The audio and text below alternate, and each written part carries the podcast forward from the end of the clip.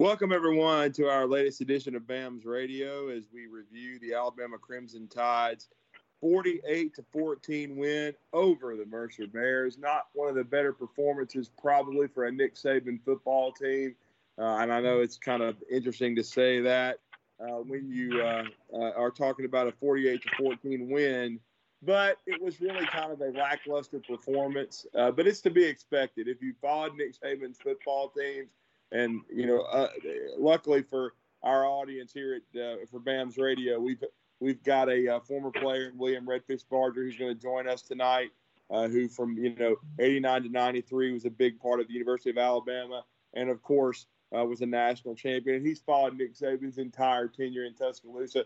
Same with our producer extraordinaire Thomas Watts, the wizard from Mobile. He has followed uh, Nick Saban's entire career and myself as well if you followed Nick Saban, his Alabama teams, especially since 2008, have had so many, uh, you know, in most seasons, high profile season openers that inevitably week two is a little bit of a letdown.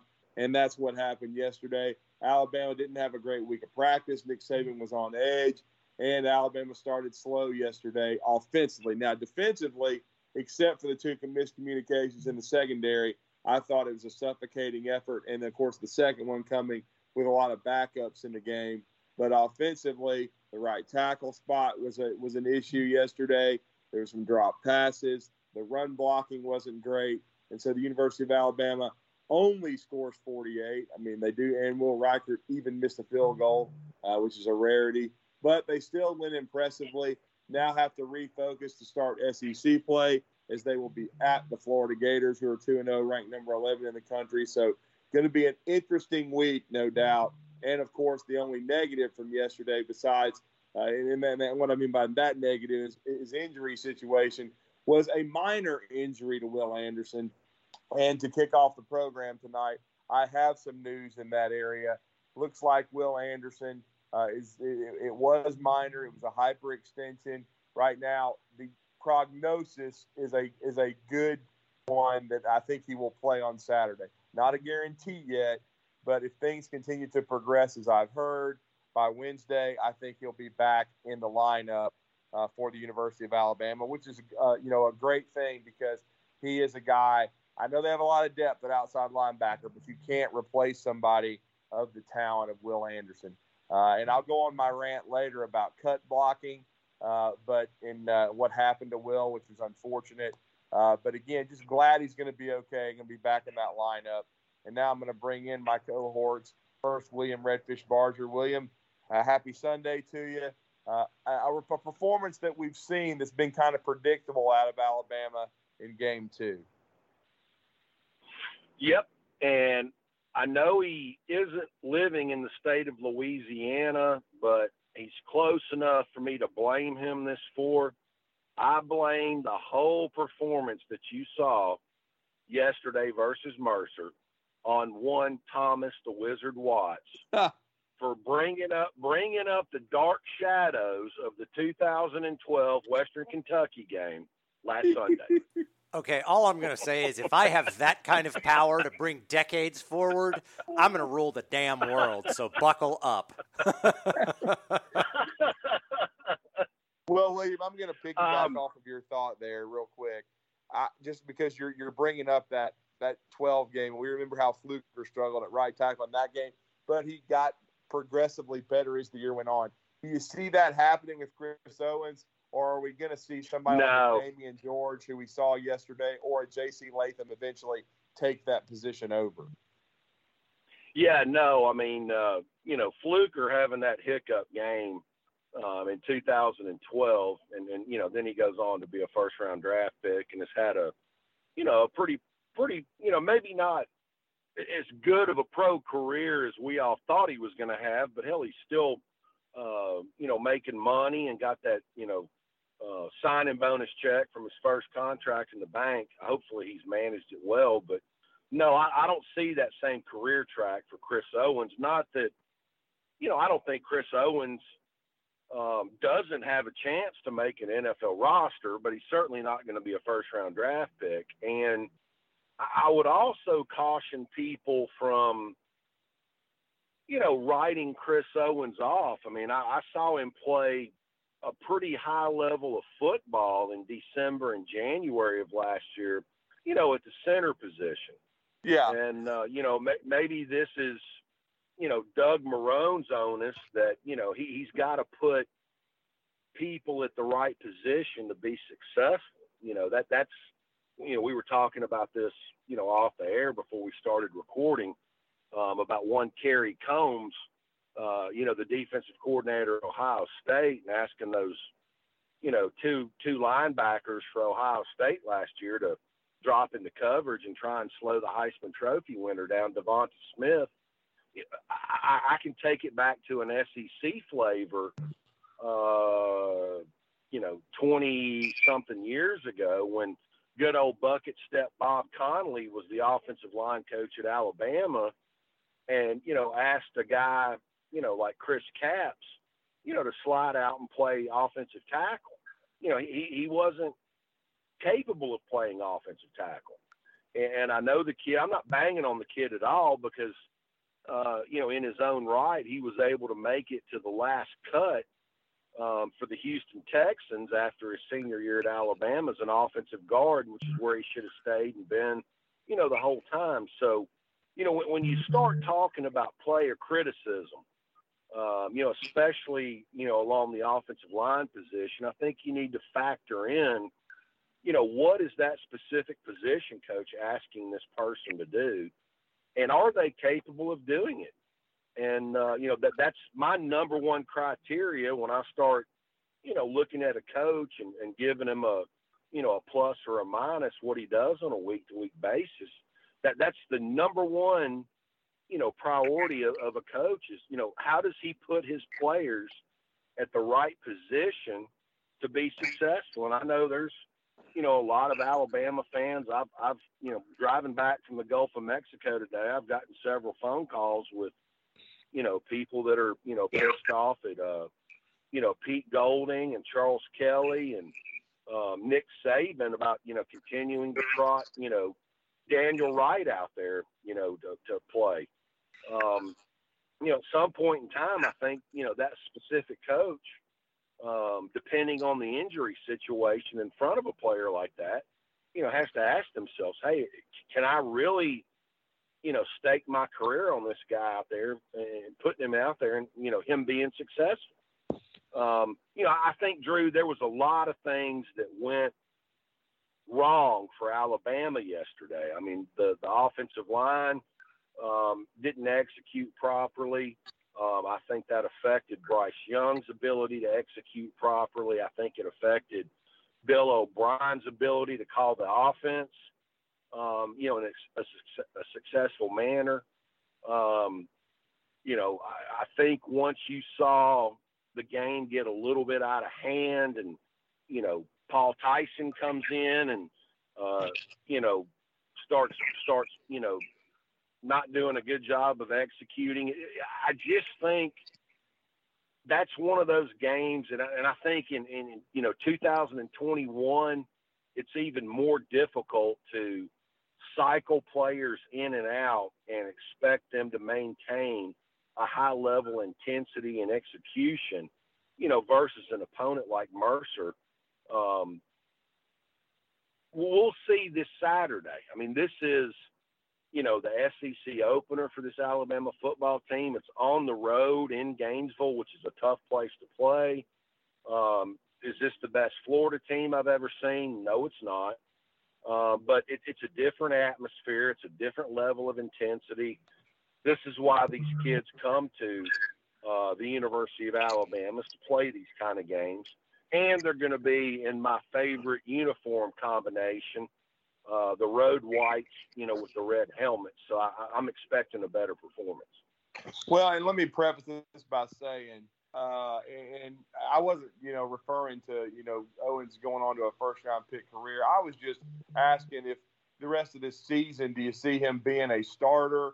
Or do you see two younger offensive tackles that may be bigger, more physical, and more talented, you know, uh, uh, taking the spot. I mean, it wouldn't surprise me because it could be that Owens, we saw him in, in a, in a one time deal against Arkansas, play well at right tackle.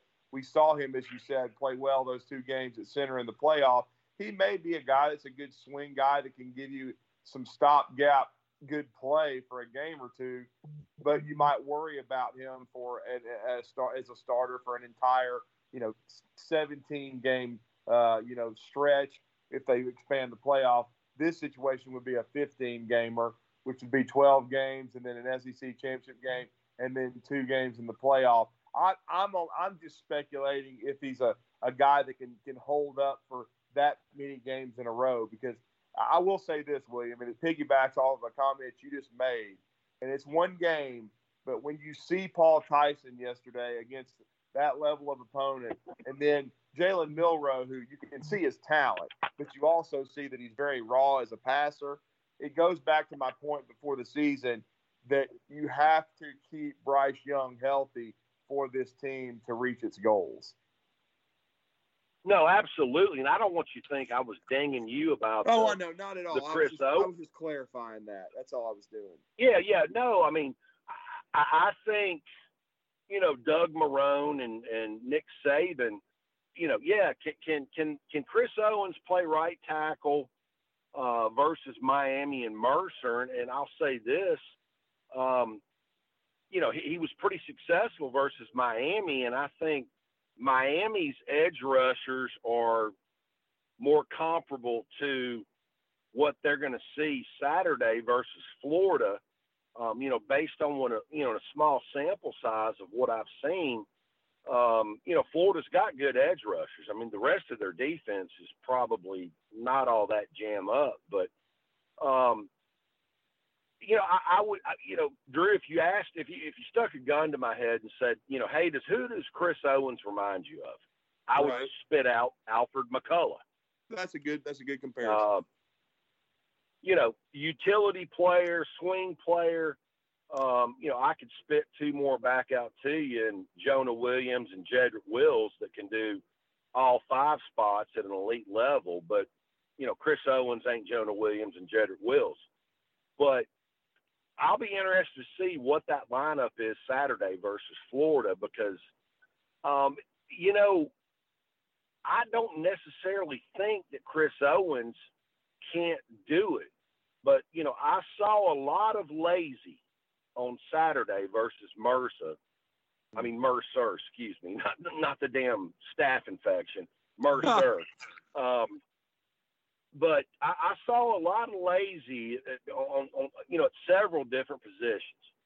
And, you know, when you when you get out there on the edge and you know I, I got you know donkey punched myself for running my mouth at our offensive tackles and they stuck me out there and I was like wait a second there's a big difference in pass pro and uh you know a guy that can run a four five forty screaming off the edge at you at left tackle or right tackle versus those getting slid down inside into a phone booth um you know, I, I, I don't think Alabama fans should panic the way that I've seen them panic over the Mercer perform Mercer performance, you know, yesterday.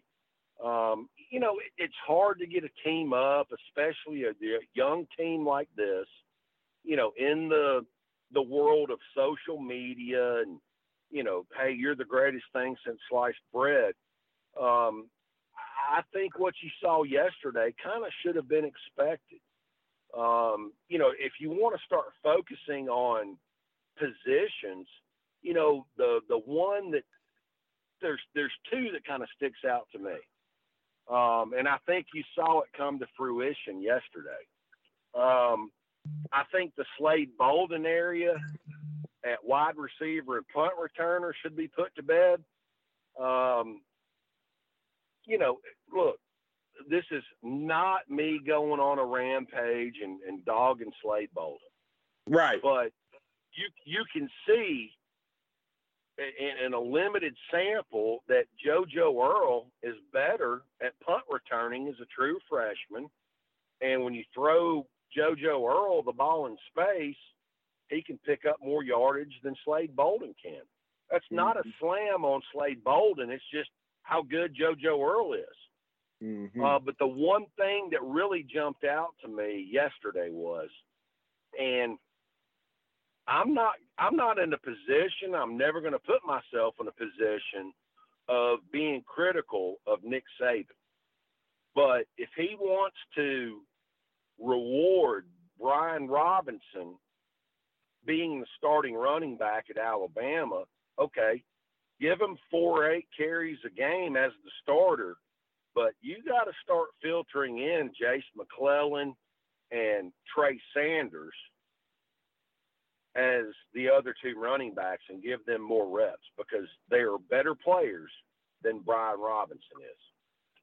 That's very interesting, and I don't I don't disagree with any of that. I I really like Jase McClellan's uh, versatility and his ability to catch, run, and block. And I think he's a more explosive player than Brian Robinson, who, who has been solid so far. But I, I, I see what you're saying. And Trey Sanders looks like the best of them all. Uh, you know, if he protects the ball and uh, continues to progress from his injury, I don't think there's any question about that. Uh, and Thomas, I wanted to bring your you into the conversation. What things stood out to you most about the performance yesterday? Okay, so let's go down the rabbit hole with how Thomas's brain works. And I watched the game as many Alabama fans did yesterday, and I admit a certain level of frustration watching Alabama not. It felt like the, the level of caring was very low for whatever reason. And I, I really started to think about it, and my my general conclusions there there were there were several, but the one that gave me a certain level of peace is the notion that my God, Alabama fans are spoiled because there was no game like this game last year. There really wasn't much of a game like this game with Tua Tagovailoa as quarterback. And more than anything, that speaks to their individual excellence as football players than it does a lacking on this Alabama football team. This team's good. Is it great? Right now, it isn't. I think it can get there. 100%, I think it can get there. But there's stuff that needs to get worked on. And this is, to me, falls in the range of a more typical Alabama football team. They have all world potential. They can be absolutely wonderful, but they've got to get there.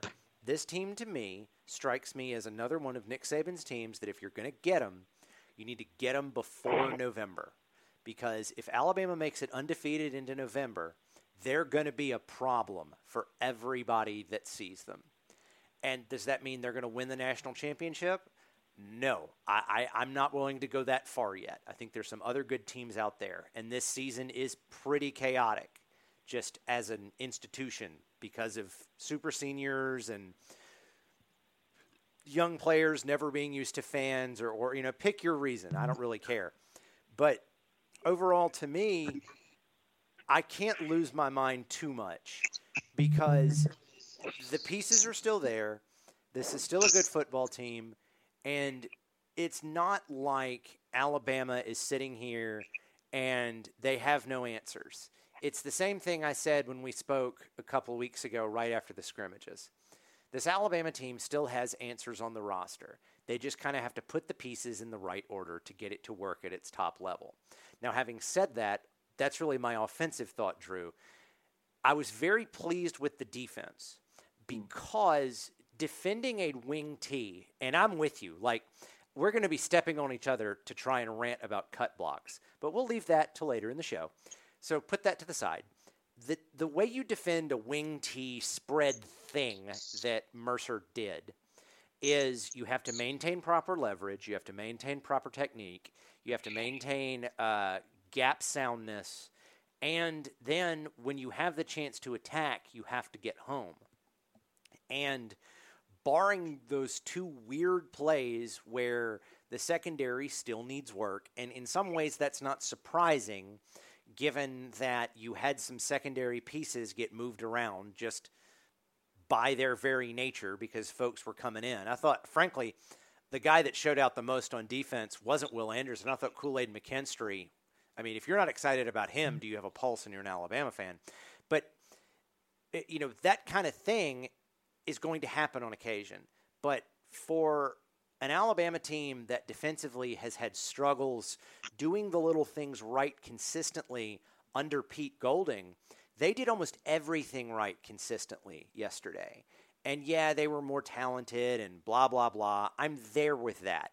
But it doesn't matter if you can't execute the scheme. And the Alabama defense did that. So to me, at the end of the day, Drew, it's another, you know, Nick Saban's glad to have a win. He's pissed that his team was kind of farting about and breathed fire and talked about a reckoning in his post-game press conference, which was pretty hilarious. And we're on to Florida. If we're again, if we're having this same conversation next week, though, yeah, we can be concerned. But when I get asked to break down Florida, I'll let I'll kind of let the cat out of the bag a little bit. This Florida team is painfully overrated as it stands. But go ahead, Drew.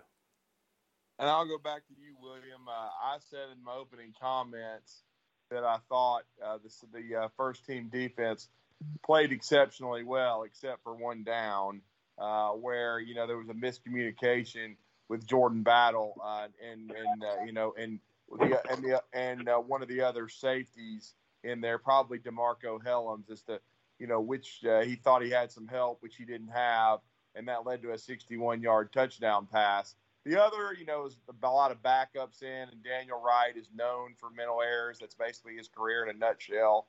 So him screwing something up is a surprise to nobody. Uh, but I thought overall, though, getting Hellams back was big. Uh, and then I thought McKinstry, you know, Thomas just talked about that. He had a pick. Marcus Banks had a pick. And that's pretty big because both starting corners did not play. So I thought the defense looked pretty good. Well, you know, Drew, I've I've said this. Uh, this will now be probably four shows in a row. Um, you know, going back to December in the college football playoffs. The the thing that you know kind of made me giggle uh, the most was, um, albeit, and, and, you know, this tends to happen. It happened uh, last year with Christian Barmore, and it's happening now um, with, with, one of Louisiana's finest and, and Phidarian Mathis. I mean, Phidarian Mathis is a monster. Yeah. He, he has gotten to monster status. He blows plays up. Um, he, he makes things happen. And, you know, when you've got an interior pass rusher, um, you know, that, that can be disruptive versus the run – and be disruptive versus the pass, especially when you've got, you know, let's wait and see what happens versus Florida. But I, I'm talking about what we're working with, you know, going into this game versus Mercer. And you've got, you know, Drew Sanders on one side, Will Anderson on the other. And I don't think people really know what they're looking at and respect what exactly Will Anderson is disrupting. Um, you know, it's not just him lining up on the edge, uh, you know, checking an offensive tackle and running around him. That that dude gets leverage. Um, he blows up lead plays going up through the fourth hole or the five hole. Um, the guy's a disruptive monster. But when you've got somebody like that that can do that from the edge, you got to have somebody on the interior that's doing the same thing to the two offensive guards and the centers. And Alabama had that two or three years ago in Quinnen Williams. They had it a little bit last year with Christian Barmore, but they damn sure have it this year with Phidarian Mathis. The guy's going to get paid. Um, I'm not going to project right now where he's going to go in the NFL draft, but he is a dude. Yeah, there's no question about that. He's played like a monster so far. Uh, it goes to show you the development in Coach Saban's program. You know, a guy like Quinnen Williams might develop in three years, Aaron Mathis sometimes takes five. But bottom line is, it's, I'm watching this on the NFL right now. Tua Tagovailoa was a prodigy. Uh, he, you know, won a national championship as a freshman. You know, coming off the bench. Then he put together, you know, one and three quarter, I guess you could say, or one and two thirds great seasons. at Alabama and rewrote the record books. And then Tua, and then Mac Jones has to wait for four years, but becomes the starter, develops at a slower pace.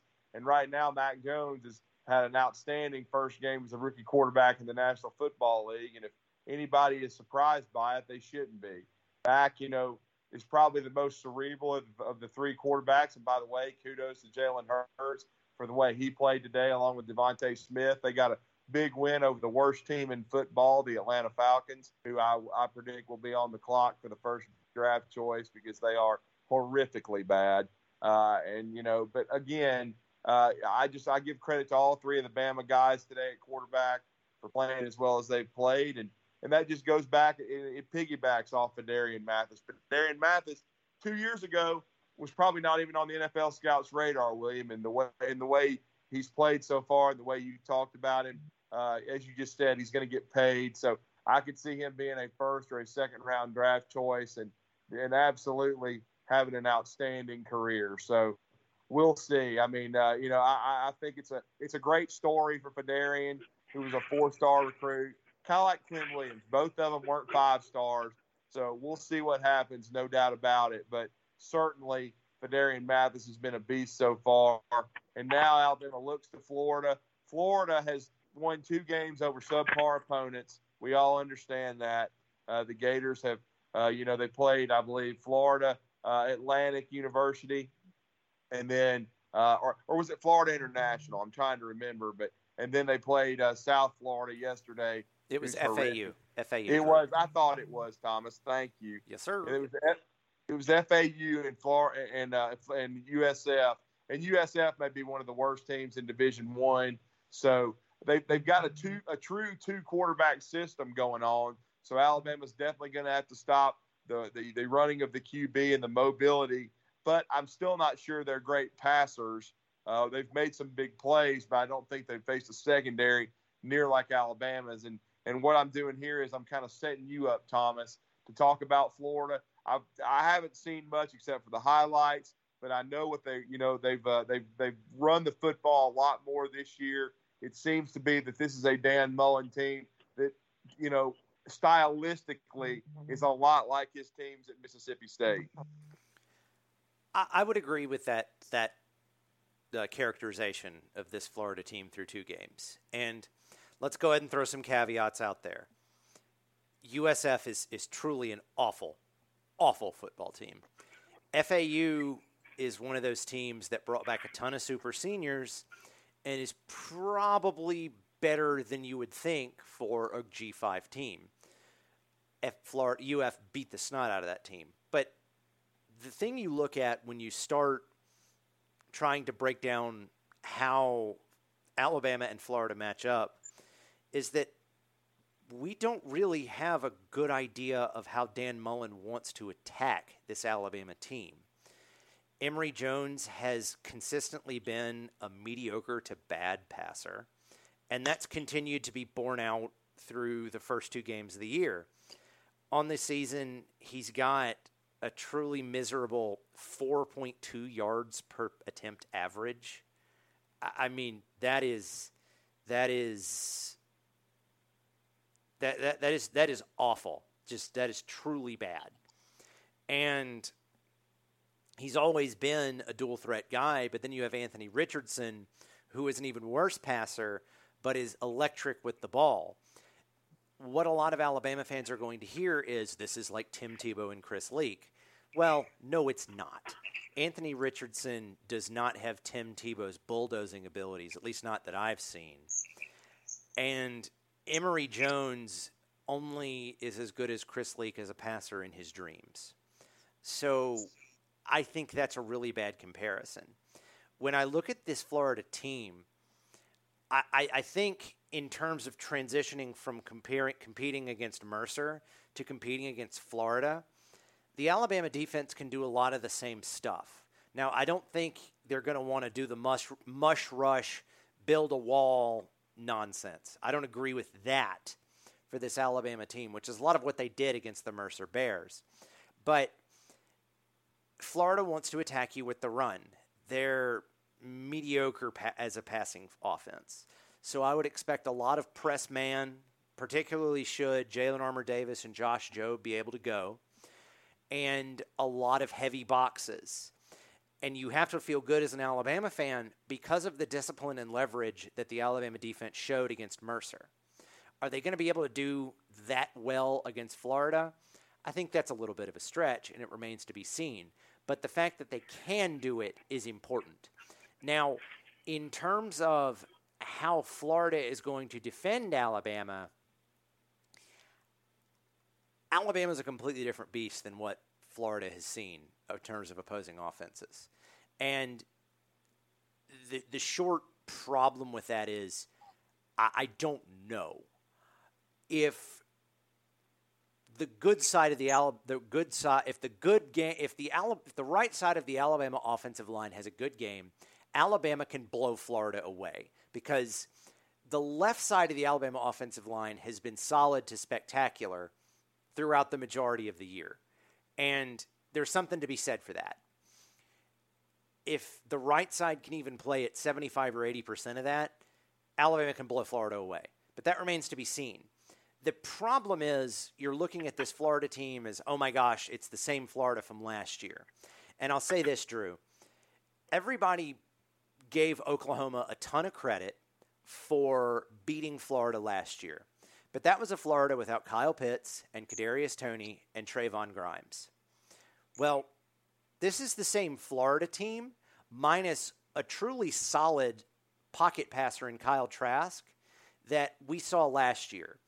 You look at the number one wide receiver has you know, yardage wise is Ja'Markis Weston. He has three catches for 44 yards, but his long is 36. Uh, Rick Wells and Dameon Pierce, just looking at pure numbers right now, they both have five catches each, but they're lo- that's for under 40. So it's not like this team is going to be able to stretch the field vertically. And if Alabama's defense is able to make you one dimensional, as we saw against Mercer, Alabama's defense is going to feast on you. So when I look at this Florida team, Dan Mullen is going to be able to scheme up some stuff for this Florida team to have some success, just some success, emphasis there. But I don't think it's going to be close to enough success. And when we get to when we get to next Sunday when we're recording BAMS radio, as of as of when we recorded this show, I think Florida's uh, a 15 point underdog. Yes. I think Alabama's going to cover that. I think this is a three to three and a half score, three, three to three and a half touchdowns, so 21 to 25 point game every day of the week. Florida just doesn't have the talent. And one of the reasons, the other reason I'll say is, Drew, Dan Mullen has not done a great job in terms of refilling through recruiting. That's always kind of been his blind spot. He's much more a developmental coach, and he deserves a ton of credit for developing those Mississippi State teams into uh, college football playoff number one for a couple of weeks, or maybe one week before they lost to Alabama. But he hasn't. That hasn't come together yet for this Florida team. I think this Florida team is a lot like Alabama. They'll look a lot different and probably a lot better by November. But right now, they got a lot of stuff to figure out and against a defense that has shown itself to be elite against a bunch of different, you know, a bunch of different looks and a bunch of different ways that offenses want to attack, has shown itself to be solid throughout. Excuse me, this is just a bad matchup. And if you can't just let Alabama's offense lean on you and body blow, body blow, body blow, if you can't stop that by balancing out and keeping that offense off the field, you're in deep, deep trouble. And that's what I think is coming for this Florida Gators team, Drew. Yeah, I mean, Florida's run the ball well. They're averaging, you know, eight and a half yards per carry as a team. Richardson, uh, the backup QB, has got 275, a couple of touchdowns, and then Jones uh, has a has a long of 33 and has rushed for 155 on 23 carries himself. Malik Davis and Dameon Pierce have gotten most of the time at running back and done a nice job. Really, the passing game has been limited, but uh, a guy Alabama recruited heavily, Jacob Copeland, has got six for 190 and two touches. So he's a guy they've got to keep from making uh, big plays. So, uh, but I think Alabama's secondary will pay him closer attention, no doubt about it. And I expect Alabama, in a way, I think this flat performance was almost good. Nick Saban's talking about having a day of reckoning. Hopefully, this team is going to respond and play much better football. They had too many penalties uh, yesterday. I believe they ended up with eight or nine penalties against, uh, you know, uh, Mercer. So they've got to cut those out. And once again, protect the football, not turn it over. And if they don't, and if they can protect Bryce Young, uh, I think I'm like you, Thomas. I've got them winning 38-17. I just think so, they're they're a much better team. Go ahead. Let me make a culpa. Um, I the database I was using for statistics didn't didn't update properly. You're right on Jacob Copeland. I sincerely apologize to our listeners. Yeah, I, I'm, I gave. I'm, I'm, just. I was taking a yeah. look at their stats. I yeah, uh, well, yeah. I I build my own stuff, and you said a number that wasn't in my database, and then I found something that I broke. So I can fix it later. I've got a secondary database, but yeah, overall, the big problem is that you know Emory Jones is still not. Uh, he's a barely competent passer. Anthony Richardson's a big play guy, whether you whether however you want to put it, but getting big plays against FAU and USF is not at all the same as getting big plays against this Alabama defense, which, short of a 64 yard bomb against Mercer, a long bomb, another bomb against Mercer, and a bomb against Miami, has been pretty solid. Well, two bombs really against Miami has been solid to spectacular through two games. I don't think it's fair to assume that Florida is going to be able to move the ball or score via explosive plays. And if that's the Florida game plan, it's going to be a long day, Drew. And again, I apologize to our listeners. My database broke. That's my bad.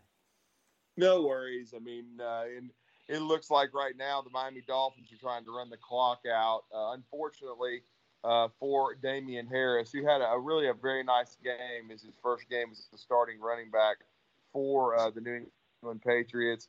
They were inside the 20 of Miami, and he had a bad fumble. Uh, he's rushed the ball 23 times for 100 yards, but he had that bad fumble. Mac Jones, 29 of 39, 281, a touchdown, no interceptions. He played exceptionally well also, but the Dolphins ground out two first downs via the run, and now New England had basically used all their timeouts, and so the Dolphins are in victory formation trying to steal a 17 to 16 win in Foxborough against the New England Patriots. It's to be huge. Tua Tungo Tagovailoa, a pretty decent game, 16 to 27, 202.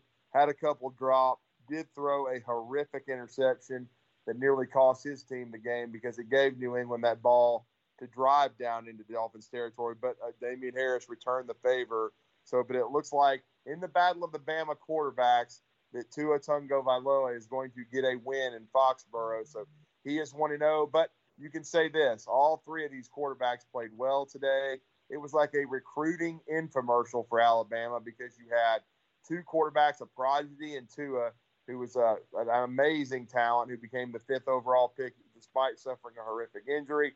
You had a guy like Mac Jones who was developed as a player through four years in the program. And then Jalen Hurts, who came in and took over as a freshman starter, with the first under Nick Saban ever, and had two good years at Alabama before transferring to OU following a year as a backup.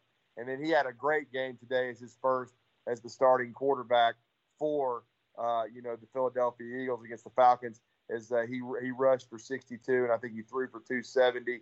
Uh, and I'll just say this: we we haven't talked a lot of recruiting lately. But that was an amazing, amazing uh, uh, just day for Alabama. Jerry Jeudy did get hurt in the game today, but it looks like just a high ankle sprain. But these quarterbacks doing what they're doing is only going to help Alabama. Bryce Young developing like he is. Uh, I just think overall, uh, with the Ty Simpson committed, and you're in the mix for guys like Arch Manning next year, uh, the, the future at the quarterback position looks very bright for the University of Alabama, no doubt about that. And it is final now. The Miami Dolphins win 17 to 16 uh, in uh, Foxborough, so a road win for the Miami Dolphins. And so, Thomas, I agree with you though. I think 38 to 17 uh, for Alabama is my pick. I think they're much better on both lines of scrimmage. Plus, Florida had a big injury at right tackle uh, yesterday, so it was a knee we'll see if they have to start a backup. But if you're having to start a backup now, we know Will Anderson has been was hurt yesterday, and now I can go on my rant about that. First of all, the information that I'm getting is is that he again that it's very likely that he's going to play, barring a setback. Um, you know, he was injured yesterday, and I'm going to say this, Thomas, and I'll let you have your thought on it. That was a dirty play. I I had morons on Twitter who think because they played high school football and probably sat their ass on the bench and it, and if you didn't play high school football, so you don't have a you, you don't have the you're not supposed to be able to comment. All I can tell you is a dumbass like that is is the reason that you know that uh, these rules are still in place and they shouldn't be. And I and I don't give a damn, like I said in the tweet, if it is a, a supposed legal block. Cut blocking should be outlawed. They they they they call targeting and they want to protect protect the guy's head but the knee should be protected as well. And and I will say this: you can cut block without hitting somebody directly in their knee. This guy yesterday, Fred Davis, the running back, went directly at Will Anderson's knee. I don't give a crap what anybody tells me. It was a dirty play. He, he intentionally tried to injure him, and that son of a bitch should have been thrown out of the game and I'm gonna I'm gonna use that term, and I hope we don't edit it out because that's what he is. Well, he so, should have been tossed immediately. His ass should have been out, and it was a dirty play because you can see you can tell intent with this stuff. I mean, and and like earlier today in the in the in the in the New England game, Mac Jones was sacked, and they called a personal foul, and I, I disagreed with it because sometimes when you're blocked, you end up getting blocked into somebody and having to go low. That's not a dirty play what Fred Davis did was dirty, and he should have been his ass should have been out of the game immediately. And you know, luckily for Alabama, that's not going to cost Will Anderson the season. They smartly took him out the game. I don't again, I don't think it's a serious. It's a hyperextension, and with Jeff Allen and the medical staff, I think Alabama can get him back where he will not, you know, miss any time and where he should be in the lineup against Florida. Now he might be on a pitch count, but I think he'll be back because I mean, as much depth as Alabama has on that outside linebacker core, to lose both him and Chris Allen, that would have been a very tough blow to take. But now you're going to see more of Chris Braswell as you did yesterday. You're going to continue to see Dallas Turner. Uh, they've got to continue to learn and get better. I thought Drew Sanders was solid, and then the inside linebackers Henry To'oTo'o and Chris uh, and uh, and uh, you know and uh, Christian Harris. I thought Christian Harris and Byron Young were the MVPs defensively. Young set the tone early with his play on the DL, but Harris was very consistent the entire game. Played very well. I thought To'oTo'o played very well coming back from the injury of his own uh, of his elbow. But I just really thought that the, uh, the that the play that injured Will Anderson was a dirty play, and it, that that kind of block has been outlawed in the NFL. It needs to be outlawed in college football. And I know a lot of people want it because I know back in the day, the San Francisco 49ers used to do a lot of that and a lot of people could not stand it. And I know players and coaches today don't like it either. They don't like cut blocking. I understand it's part of option football, but there are other ways to block. And I just think overall, it's not shouldn't be a part of the game. And you know, and I will say once again to reiterate, you can cut block without going directly at somebody's kneecap. Okay. And I just thought Thomas overall, it was a dirty play uh, by the young man from Mercer. So when I get into when, when I get asked the question, and I I was afraid that something like this was going to happen because I knew this was a frankly a cut block based offense. Drew, most option offenses are for fans that aren't aware. I think I have a different I, I have a slightly different take, but it's only different in this sense. As the, as the rules are constituted, it was a legal block. But, and here's the key I don't think, I think that rule needs to be changed, excuse me. As you say, that play was questionable. When I saw it on replay, I was very frustrated because let, let's be realistic. I think Alabama can survive the loss of Chris Allen. I think they can. Just because of the presence of Drew Sanders. But Will Anderson, if he was coming out this year, it'd be Will Anderson versus Kayvon Thibodeaux for first, call it rush linebacker, rush defensive end off the board. Because you know a 4 3 team would just put Will Anderson at, uh, at defensive end and say he's a defensive end, most likely. He's that good. So you take a top five pick off of any college roster, and there's going to be a step back. There just is. Even for Alabama, top five picks don't grow on trees. And that's really the problem here. And I agree with you in that when when I when I have you know people say, well, it's it's not this because of X Y Z, and I'm like, well, we're sitting here and we're putting subjective rules in the game about targeting, and I, I mean, I saw some some stuff that probably should have been targeting. You can see it on every in every play. Turn on the tape, every game. Turn on the tape. You'll see one or two plays that you're like, "Oof, that that might need to get another look." and you go from there. So if we're going to do that in the name of player safety, where we're going to instruct the officials to err on the side of player safety and then review it, because that is a point of emphasis for college referees. What's the difference between somebody getting their head knocked off and somebody taking a helmet to the knee and potentially losing their season? And really, when we're talking about an ACL injury, for a player that's on the line, whether they're a rush linebacker, a defensive end, a defensive tackle, or anybody along the offensive line, that's one of the positions where you really need a year, even now, to be truly effective. So I'm not willing to go so far as to say it's a dirty play or it was a dirty play. I do think that if we're going to call targeting, and when I say we, I mean the college football universe, if we're going, if in targeting is going to be a point of emphasis, then we need to figure out a rule change, and it might be just ban cut blocking, because it is absolutely crazy to me that we talk about Mercer before the uh, uh, last Sunday on our show, and what did we say? something on the order of the best thing that could happen in this game is no key season loss injuries and Nick Saban's pissed off because he's got stuff to fix. That, that, that was that, that was that was the criterion. Now I have no problem with Nick Saban pissed off because he's got stuff to fix.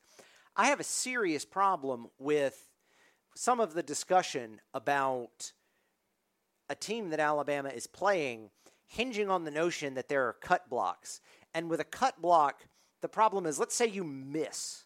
If you miss a block on someone's upper body, you just fall over and it's a funny highlight. If you miss a block on a cut, there's a chance that you do what happened to Will Anderson. And I don't think I'm overstating this when I say this, Drew. Alabama without Will Anderson will almost certainly not win the national championship this year that kind of injury, if it were to happen to the end of the seat, like to be, if it were season ending, would to me almost completely ruin Alabama's chances to win a national title. Now, could they circle the wagons and get there? Absolutely. But it becomes a hell of a lot harder without Anderson.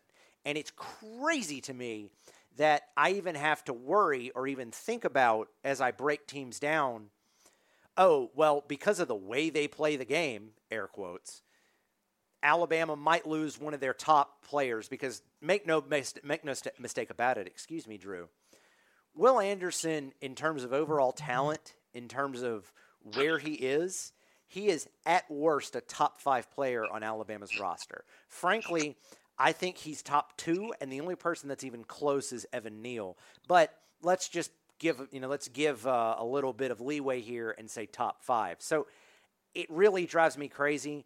I would absolutely love it if a rule was put in place because the rule as to the rule was correct when it was given, but it's a bad rule and it needs to be really really looked at because Alabama losing starts when it matters against, you know, rando football team. Nah, not not for me, man. Not for me. Alabama would have been better served sitting at home yesterday given that injury, Drew. Yeah, and I mean, I'll just I'll go as far as say Will is the best player on the team. Okay, I, I don't care if he's just a sophomore, he is.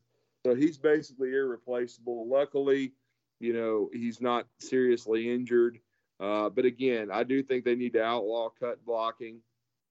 I don't think it belongs in the game. And look, they, they protect quarterbacks' knees in the NFL and they protect everybody's heads in college and the NFL. They need to protect the knees. I mean, because you can tackle without going, uh, you know, at the knee, and you can block without going at the knee. Uh, you need to protect these players. I'm sorry. I, I, just, I truly believe that football has changed, and uh, you need to continue to change with it. Uh, and I know it's hard to tackle now, and that's why, and that's part of the reason why tackling isn't very good. And I thought it was a good move to to uh, to get rid of the horse collar or, uh, start calling the horse collars uh, because you don't want to hurt people and uh, injure them by grabbing them from behind, and that could cause a serious injury. So, but I do think that they they need to continue to make the game safer. And I don't think there's any doubt that you know what happened to Will Anderson was a dirty play. I remember when it happened to Ray Hudson. I remember when it happened to Tim Castille. They all recovered, but it's just really a sad situation. And you don't want to have a guy's future affected like a Will Anderson who has the talent to potentially be the first pick in the draft. So Luckily, Alabama's going to be okay, and I think he'll come back with a vengeance. I do think Alabama's edge guys are better than Florida's, even though Florida has a good pass rush. If Alabama can block Florida up front, I think they will they will win the game and win it handily. I think Bryce is going to play really well. Uh, but if you had to ask me, he had three touchdowns yesterday, Jase McClellan. I would watch for McClellan to have a big game in this game, and I would also watch for the uh, John, John Metchie and Jameson Williams to bounce back. Quite frankly, I thought Jameson Williams played like, uh, you know, uh, like a just not very well yesterday. I thought it was putrid in some respects. He's got to bring more to the table. In some ways, I think we saw why he was on the bench at Ohio State because he had a big drop, then a stupid penalty. And so he needs to refocus himself because he's very talented. He could have a big game against this Gator secondary. But I think uh, I predict Alabama's going to throw for 300 plus yards. I think they're going to protect Bryce better. I think he's going to be able to get uh, JoJo Earle continually involved. And JoJo led the team with seven catches for 85 yards yesterday. He will be able to make some plays. And also as a punt returner, I, agree with William wholeheartedly. He's just more explosive. You need the ball in his hands. So if Alabama wins the turnover battle and is not sloppy, can keep it to five penalties or less and protect Bryce, which I expect, I think they're going to win this game and win it, uh, you know, and cover uh, the 15 points that the spread is right now. And I just, I really like Alabama in this matchup. I think they match up well with Florida. I think Florida's a little green in some respects. I know they reloaded with Tyrone Truesdell, uh, you know, and du- Daquan Newkirk and those guys along the defensive line in the portal. But I still think the Alabama's D line is superior and I think Alabama will be able to block Florida up front. And I think Florida will come out hard and fast being at home. But I think it'll be a lot like 2011. If you weather the shitstorm, as Nick Saban always says, then I think Alabama will settle in and be able to wear Florida down. And the talent, uh, the uh, uh, advantage for the Tide is going to uh, play itself out. And I think Alabama Thomas is going to win impressively honestly, Drew, I would agree. I, I think the the, see, the the main problem for the Florida Gators is this is a completely different animal than what they've seen the first two weeks. Now that doesn't mean that they're not that Florida won't have success. I think that's that's silly to say otherwise. But I think Alabama is going to be able to do what they do and they'll win the game pretty comfortably that's not a bad spot to be in. More than anything, when you look at this first game, I think the best way to put this is what does what does the cataclysmic version look like? Where essentially Alabama can do nothing right. They do something like the Ole Miss game a few years back with five turnovers. You know, the game where Jake Coker became the unquestioned starter that year. And they ended up losing that, that Ole Miss team. But the thing about that game is it really took five turnovers, and I would still, to the, my dying day, say if that game was five quarters long, Alabama wins it. Because all you got to do is hand the ball to Derrick Henry, and you still win it. It was one of Lane Kiffin's worst ball games as offensive coordinator at Alabama. Now, he learned from it. Yes. And the rest of the time you saw Alabama approach ball games, they bludgeoned people and won the and, and won the national title and never lost again. Sure. But in that game, yeah, the quarterback decision was terrible. Who they started, and then you know, even though Jake Coker was under the weather, but especially down the stretch, you've got Derrick Henry, a beast, a Heisman Trophy winner with 129 yards rushing. Ole Miss wants none of him and you're trying to throw the football late. Just really stupid coaching by Lane Kiffin. But to his credit, he, you know, he he he smoothed things out with Derrick Henry, avoided being fired in the middle of the season, and basically uh, got smart from that point forward. And then Alabama won the game. Unfortunately, you know, it took a loss to wake that team up. Hopefully, that's not going to be the case with this one, Thomas. And that's that. That's where I was. That, that's that's not specifically where I was going. But where I was going is that's the kind of thing that it took for a team with a decided talent, a talent, talent advantage to lose. A bunch of stuff going wrong.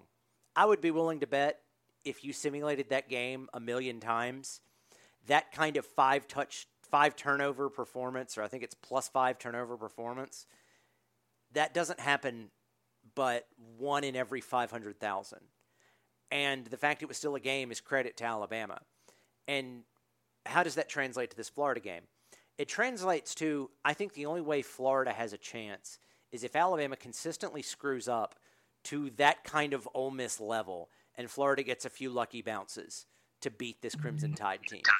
I, I, I really like Dan Mullen as a coach. I frankly think he's the second best coach in the SEC, and I've stood by that since this time last year.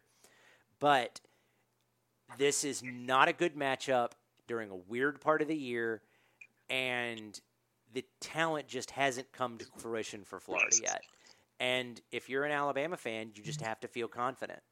The only way that we're going to be talking about an Alabama upset uh, this next Sunday, Drew, is if a weird set of voodoo happens. You know, for, for, for whatever reason, Bryce Young throws three picks and no running back can keep a hold of the ball. But that's not that's not a formula that you can build a prediction idea off of.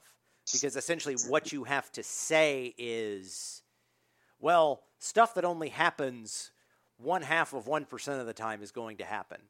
Trust me when I say that's bad math and that's bad form. So I think Alabama's going to cruise. Give me give me 41-20 maybe 44 20. I think it's going to be a game like that. It's not going to be much in doubt past the second quarter.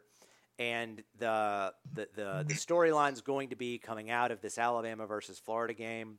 It's going to be something like who can challenge Alabama, given Texas A&M struggles this week. We'll see about uh, Haynes Kings. I think that's the young man's name. His status moving forward. Yeah. And Eh, you know, when does Ole Miss play a defense with a pulse? Because I, I am not high on the whole Louisville nonsense. I think that game was Ole Miss deserves credit for winning it. I respect the hell out of them for going and winning it. But let's not think that Louisville and Alabama have much in common aside from they have a red in their uniform. Yeah, we'll definitely see, Thomas. And I wanted to comment quickly on basketball. Uh, Nimari Burnett, transfer from Texas Tech, going to miss the season with a torn ACL. I know people are concerned, uh, you know, because Alabama's had a lot of injuries with Chiku uh, missing the season with a, a torn Achilles last year.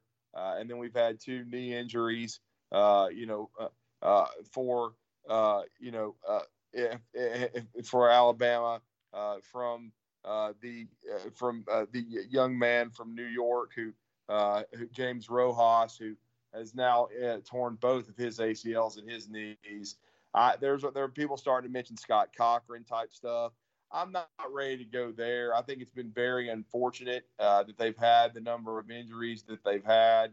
Uh, I do think some of it's bad luck because I think one of James Rojas's was on a jet ski, so that's not really a strength coach's fault, uh, no doubt about it. But certainly, it's going to hurt Alabama's depth. Uh, you know, uh, in, uh, with who uh, with with what they were going to do because and I think from what I had heard, Burnett had been shooting the ball very well from about a 40% clip from three. Was going to definitely be a, a defensive upgrade in many ways with the, his ability to pressure the basketball.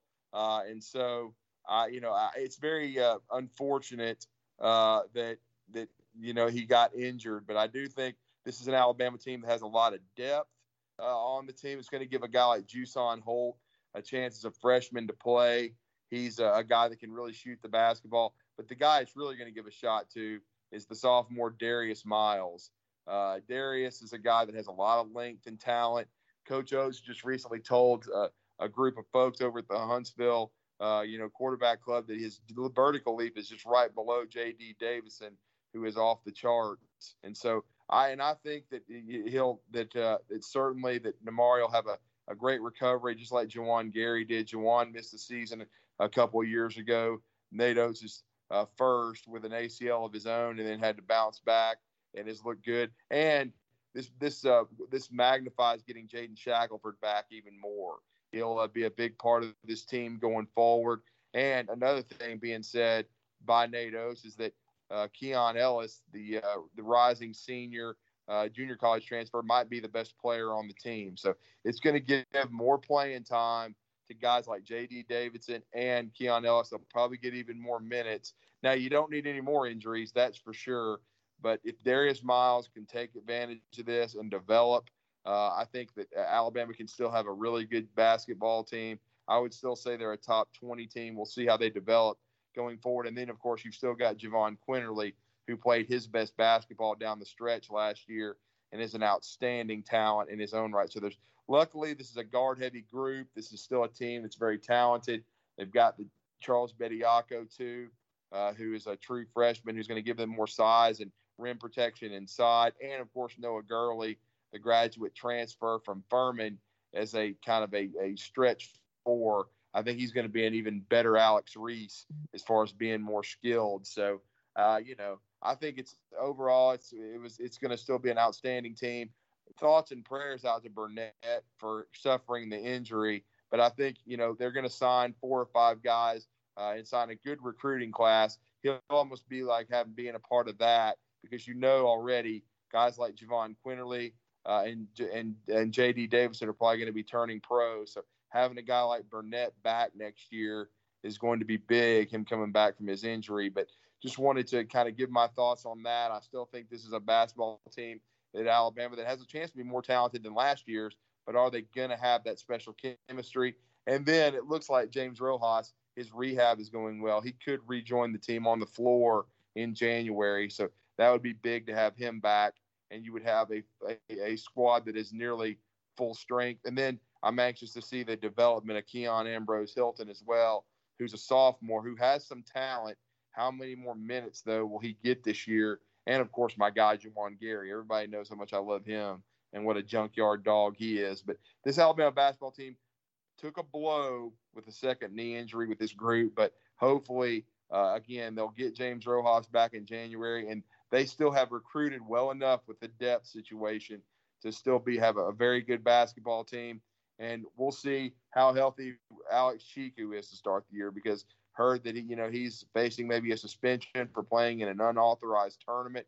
Then he was working out with a trainer in Los Angeles. May have hurt his other leg. I don't think it's a severe injury, but I think it frustrated the coaches. But they're going to need Tchikou uh, to develop some this year as well because you want to have as much depth as possible. I don't expect Tchikou to start, but he's a talented player who can, you know, shoot the basketball for a big, protect the rim, needs to mature some emotionally, uh, but he's someone else that could help them. So still a lot of depth on this Alabama basketball team, and you know, just wanted to uh, give everybody my thoughts and that update on Nimari Burnett. I still think when you look at it and you have building blocks like Jahvon Quinerly, Jaden Shackelford, Juwan Gary, freshmen like J.D. Davison, who's one of the top in the country, Noah Gurley, and Charles Bediako, another freshman that has early entry potential.